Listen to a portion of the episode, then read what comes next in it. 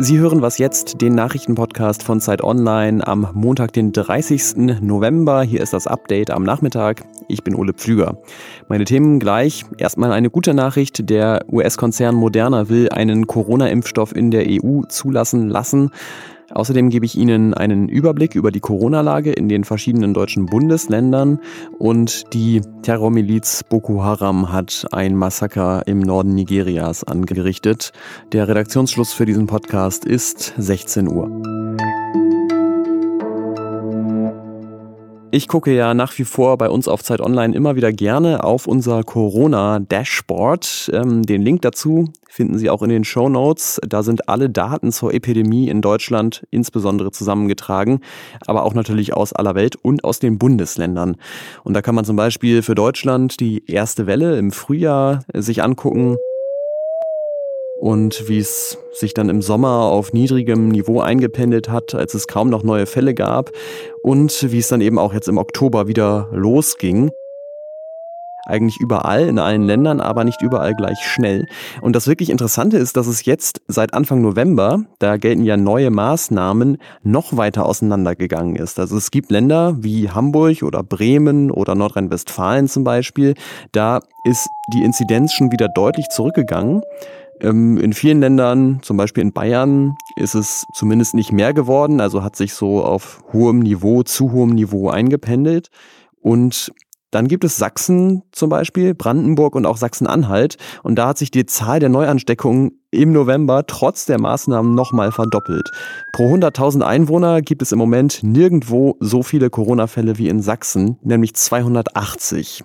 Am besten ist die Lage übrigens im Norden, in Schleswig-Holstein und in Mecklenburg-Vorpommern. Die liegen beide knapp unter 50 und auch in Niedersachsen ist die 7-Tage-Inzidenz wieder unter 100 gefallen. So. Und weil diese Lage regional so unterschiedlich sein kann, dürfen die Länder ja zum Teil auch selbst über Maßnahmen entscheiden. Und inzwischen haben das auch einige gemacht. Mindestens acht Länder wollen über Weihnachten Hotelübernachtungen erlauben, um Familienbesuche möglich zu machen. Darunter allerdings auch die Hotspots Sachsen und Berlin. Ähm, offenbar sehr zum Unmut der Bundesregierung. Angela Merkel soll das heute auf einer Sitzung des CDU-Präsidiums scharf kritisiert haben und auch der Regierungssprecher Steffen Seibert äh, erklärte heute nochmal, warum die Bundesregierung damit nicht so glücklich ist. Da touristische Reisen von familiär bedingten Reisen nun einmal schwer abzugrenzen sind, haben Bund und Länder bei ihrem Beschluss vergangene Woche genau eine solche private Nutzung von Hotels eben nicht in ihren Beschluss aufgenommen. Das ist nicht Teil des Beschlusses der vergangenen Woche wegen der äh, fehlenden Abgrenzbarkeit. Aus gegebenem Anlass habe ich hier nochmal ein altes Zitat vom Januar rausgekramt von der Forschungsministerin des Bundes Anja Karliczek. Wenn wir diese Erkrankung eindämmen wollen, ist es gut, wenn wir in relativ kurzer Zeit auch einen Impfstoff entwickeln können. Relativ kurze Zeit bedeutet in diesem Fall wir gehen davon aus, in wenigen Monaten. Das Unternehmen Moderna will nämlich heute als erstes die Zulassung für einen Corona-Impfstoff in der EU beantragen. Das ist jetzt schon ein bisschen länger her als ein paar Monate, würde ich sagen, dass Kalicek das gesagt hat. Trotzdem ist es natürlich sensationell schnell. Mit der EU hat Moderna die Lieferung von 160 Millionen Impfdosen fürs erste ausgemacht und weil die Produktion schon läuft, könnte es auch im Dezember schon die ersten Lieferungen geben, sofern das eben die Zulassung dafür gibt. Für den vollen Impfschutz braucht man allerdings zwei Dosen, also kann man jetzt nicht sagen, mit 160 Millionen Dosen impft man dann auch 160 Millionen Menschen. Ich bin übrigens definitiv so ein Kandidat, der sich erstmal hinsetzen muss, wenn er eine Spritze bekommen hat. Trotzdem ist für mich völlig klar, ich lasse mich impfen, sobald das geht.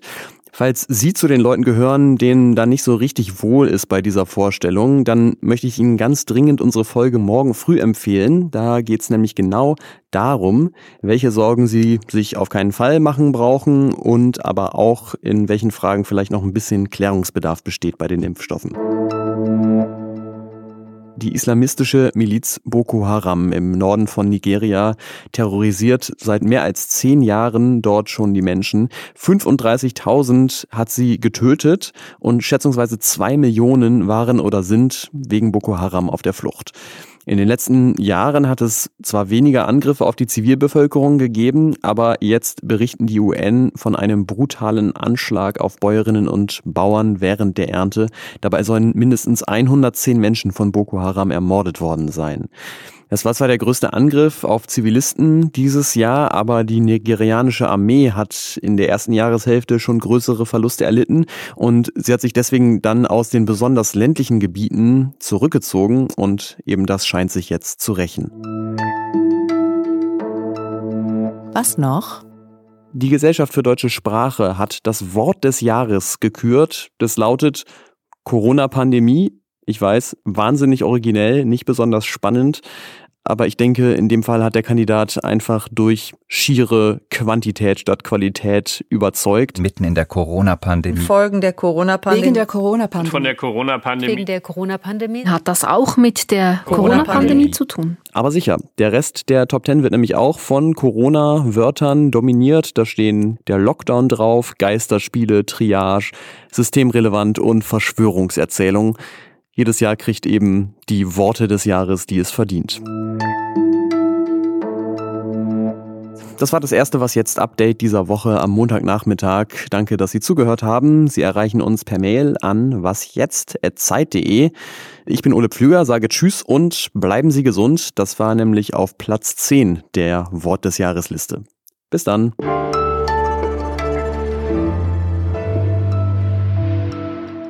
Jetzt habe ich die Aha-Regeln vergessen, die stehen auch noch auf der Liste. Aber deswegen muss man halt auch ständig an die erinnert werden.